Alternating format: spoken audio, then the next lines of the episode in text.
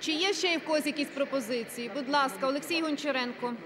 Дякую. Олексій Гончаренко, Європейська солідарність. Я пропоную на посаду голови Верховної Ради Гео Лераса. Дякую. Чи будуть ще в когось якісь пропозиції? Будь ласка, Гео Лерус. Я пропоную на посаду спікера парламенту Олексія Гончаренка. Олексія Гончаренко є.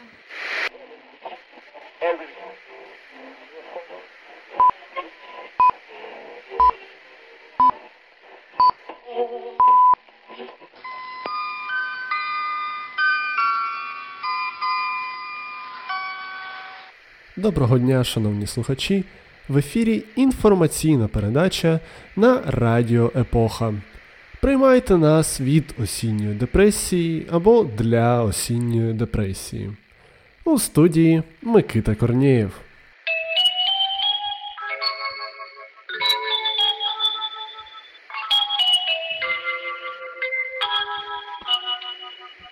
Ви слухаєте новини. Спікера Верховної Ради Олександра Разумкова все-таки відправили у відставку. У четвер за це проголосували 284 депутати, переважно однопартійці Разумкова з партії Слуга народу. Ця відставка була очікуваною. Перш за все, слугу вигнанця вигнали з внутрішніх чатів партії.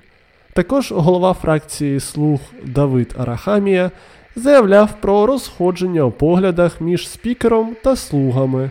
А президент України Володимир Зеленський наголошував, що Разумков мав підтримувати позицію партії у питанні санкцій чи боротьби з олігархами, і дорікнув йому за те, що той перестав бути членом його команди. Політичні експерти Радіо Епоха нагадують шанувальникам української політики про те, що спікер Ради має притримуватися нейтралітету. Тим часом Зеленський заявив, що Разумков має інші погляди, ніж 73% виборців, що обрали президента Зеленського, і тому має залишити посаду спікера Верховної Ради. Новим головою парламенту став перший віце-спікер Руслан Стефанчук.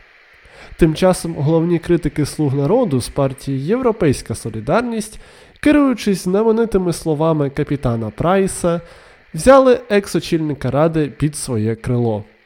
Вже звичайному нардепу Разумкову навіть виділили місце на гольорці сесійної зали, саме там, де сидять представники ЄС.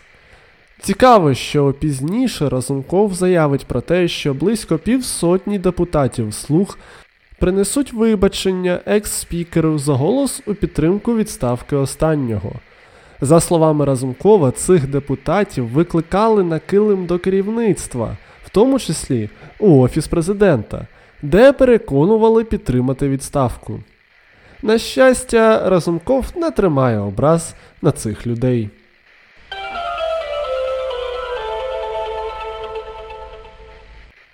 Вже давно відомо про те, що у деяких випадках гейміфікація бізнесу та дух змагань позитивно впливають на роботу компанії. Ці методики нарешті доповзли до українських комунальних підприємств. Підприємство Полтава Водоканал організувало конкурс на найкращий водоканал України, переможцем якого стало підприємство Полтава Водоканал. Експерту з факт-чекінгу Радіо Епоха перевірили. У конкурсі, окрім підприємства Полтава Водоканал, взяли участь 6 профільних підприємств з Кременчука, Сум, Черкас, Кривого Рогу, Херсона та Кропивницького. А сам конкурс було влаштовано за ініціативи Всеукраїнської асоціації Питна вода України. Загальний результат конкурсу визначали за сумою балів, отриманих у різних номінаціях.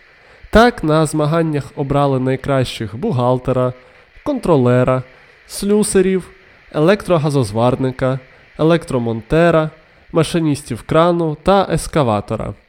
Загальне третє місце у конкурсі посів Сумський міськводоканал. На другу сходинку піднявся Кременчук водоканал, а переможцями на домашньому полі стали саме полтавчани.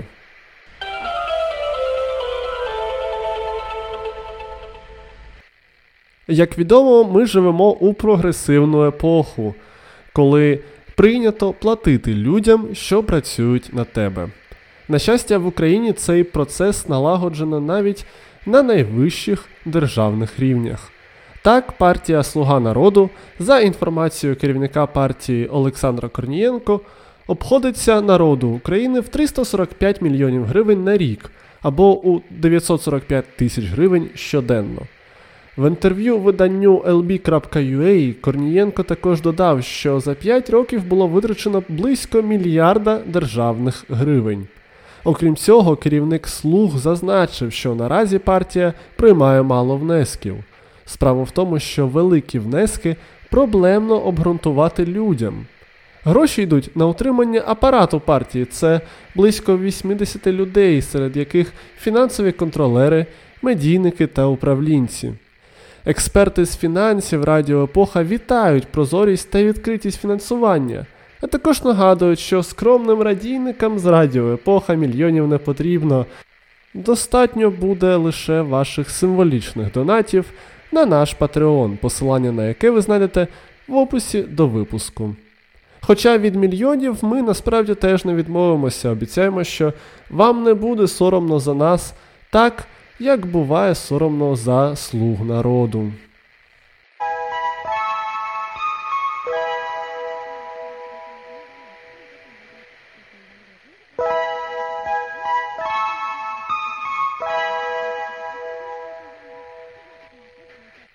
А тих з нас, за кого найменше соромно, ми відправляємо у найбільш цікаві місця Європи.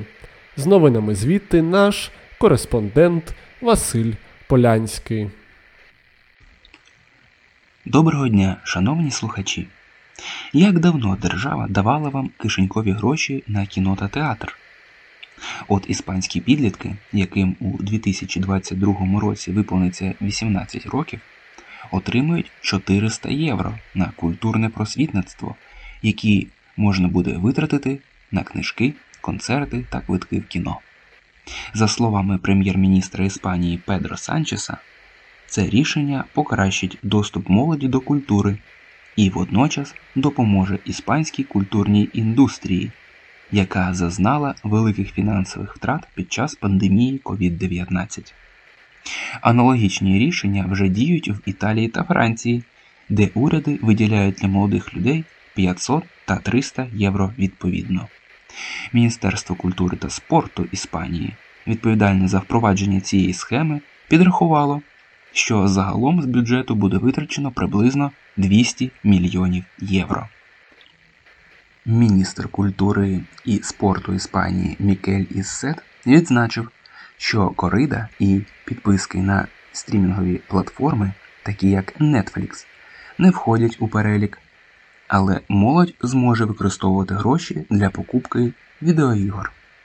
До речі, наразі в Іспанії повністю вакциновано від COVID-19 79% громадян. В Україні цей показник ледь не дістає до 15%. З вами було Європейське бюро Радіо Епоха. Нехай щастить!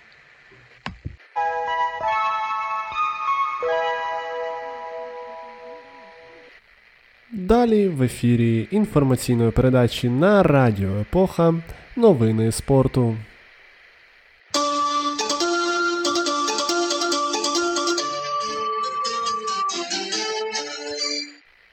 Відносини між українськими спортсменами та державою досить складні, що час від часу призводить до крінжових скандалів.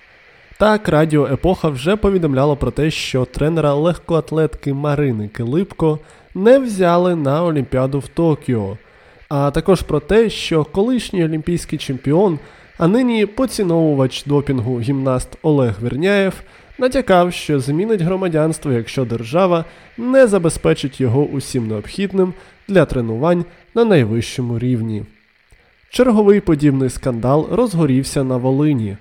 Там юній спортсменці відмовили у матеріальній допомозі на змагання через те, що її батько не прийшов на свято громади, де мав взяти участь у змаганнях з перетягування канату. Поліна Ковернова, чемпіонка світу з чотирьох видів єдиноборств, поїхала на змагання у Болгарію, де зайняла призові місця. Але виконком громади відмовився підтримати спортсменку матеріально. Члени виконкому мотивували таке рішення тим, що батько та за сумісництвом тренер чемпіонки Сергій Ковернов відмовився, цитуємо, взяти участь у спортивному святі громади, яке відбулося в червні цього року для престижу громади та представлення на обласному етапі змагань. Кінець цитати. На святі Сергій мав долучитися до команди з перетягування канату, але, за словами голови громади Юрія Семенюка, той відмовився, сказавши, що це не їх рівень. Семенюк додав, що сім'я Ковернових повела себе неправильно та непатріотично. Тим не менш, з вересня виконком призначив Поліні як обдарованій дитині щомісячну стипендію у розмірі 500 гривень. Виплати триватимуть рік. Як зазначає голова громади, така сума виплат це навіть більше, ніж фінансова допомога, яку могла надати громада за запитом тренера Поліни. Сподіваємося, що громада потрібна Поліні більше, ніж Поліна громаді.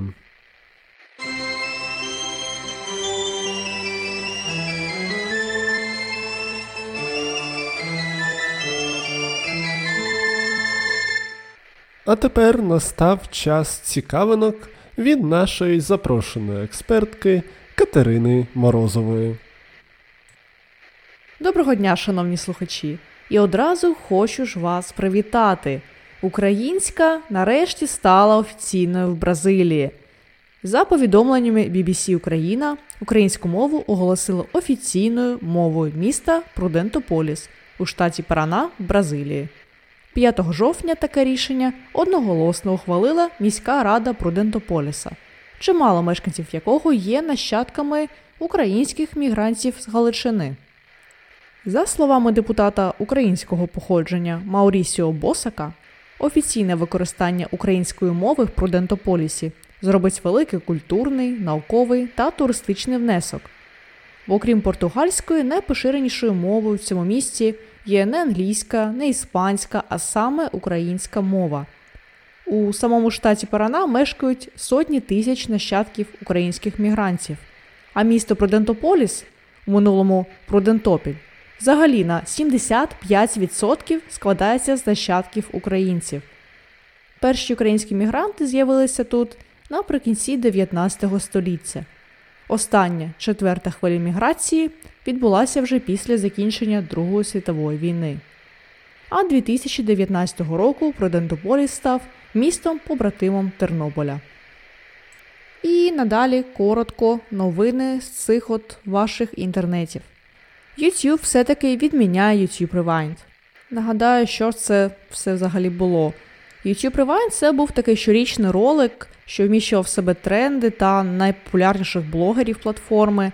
І він був започаткований 2010 року і востаннє вийшов у 2019-му, взявши перерву у перший коронавірусний рік.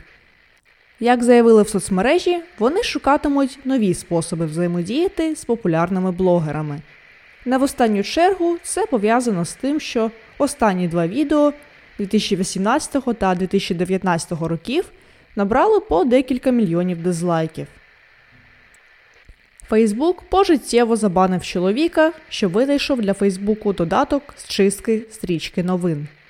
2020 року Луї Барклай винайшов розширення для Chrome Store, що зветься Unfollow Everything, та може відписати від непотрібних підписок в лицекнижці за личені години.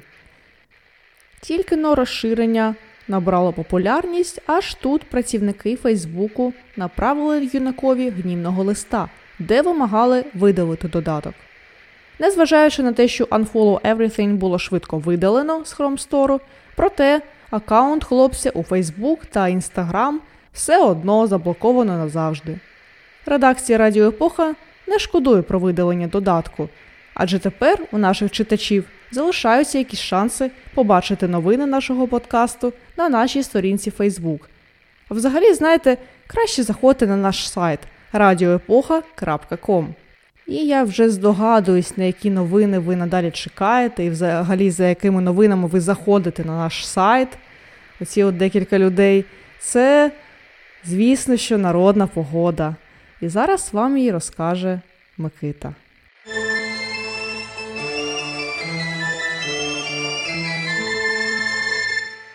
Дякую, Катерино, і я вже поспішаю до наших слухачів із народною погодою, так само як лелеки поспішають у вирій.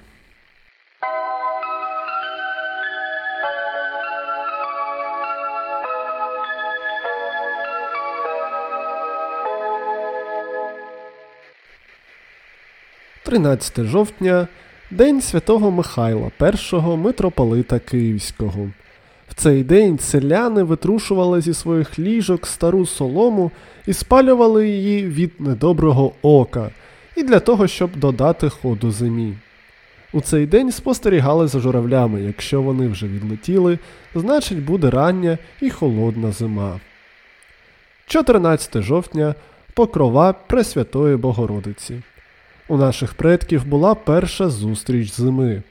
На покрову особливу увагу приділяли вітру. Якщо у цей день вітер зі сходу чи півночі, зима буде холодною. Якщо з півдня буде теплою, із заходу до сніжної зими. А якщо вітер мінливий, то й зима буде непостійною.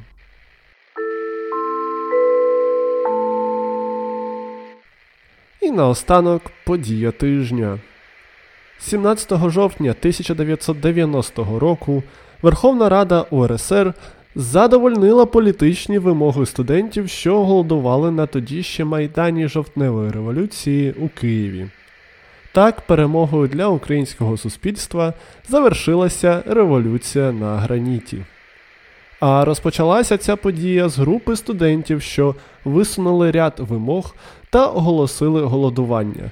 Студенти вимагали припинення повноважень Верховної Ради України та призначення нових виборів, а також відставки голови Ради міністрів України Віталія Масола, прийняття закону про націоналізацію майна КПУ та ЛКСМУ, недопущення підписання нового союзного договору, повернення в Україну солдатів, які проходять строкову службу за межами держави, та забезпечення проходження служби на території республіки юнакам подальших призовів. Акцію планували провести біля Верховної Ради, але звідти студентів вигнали міліціянти. Тоді протестувальники закріпилися з наметами на Майдані, і правоохоронці не наважилися розігнати молодь. Голодувальники кожного дня проходили медичне обстеження. Студентам у критичному стані рекомендували припинити голодування. Але на їх місце приходили нові, і загалом в акції взяли участь біля півтори сотні студентів. За 16 днів, впродовж яких тривала акція, низка проукраїнських політиків та культурних діячів підтримали студентів. На майдан приходили Едуард Драч, Марія Бурмака та Ліна Костенко. А Олесь Гончар на знак протесту віддав партквиток, той час як кілька нардепів також оголосили голодування прямо у Раді. 15 жовтня акція переросла у загальний студентський страйк, а на Майдані зібралося близько 100 тисяч людей. За два дні Верховна Рада 314 голосами за прийняла рішення частково задовольнити вимоги студентів. Так Віталія Масола відправили у відставку, а інші вимоги пообіцяли виконати згодом. І хоч революція на граніті завершилася перемогою протестувальників, вимогу розпустити Верховну Раду тоді так і не було втілено у життя.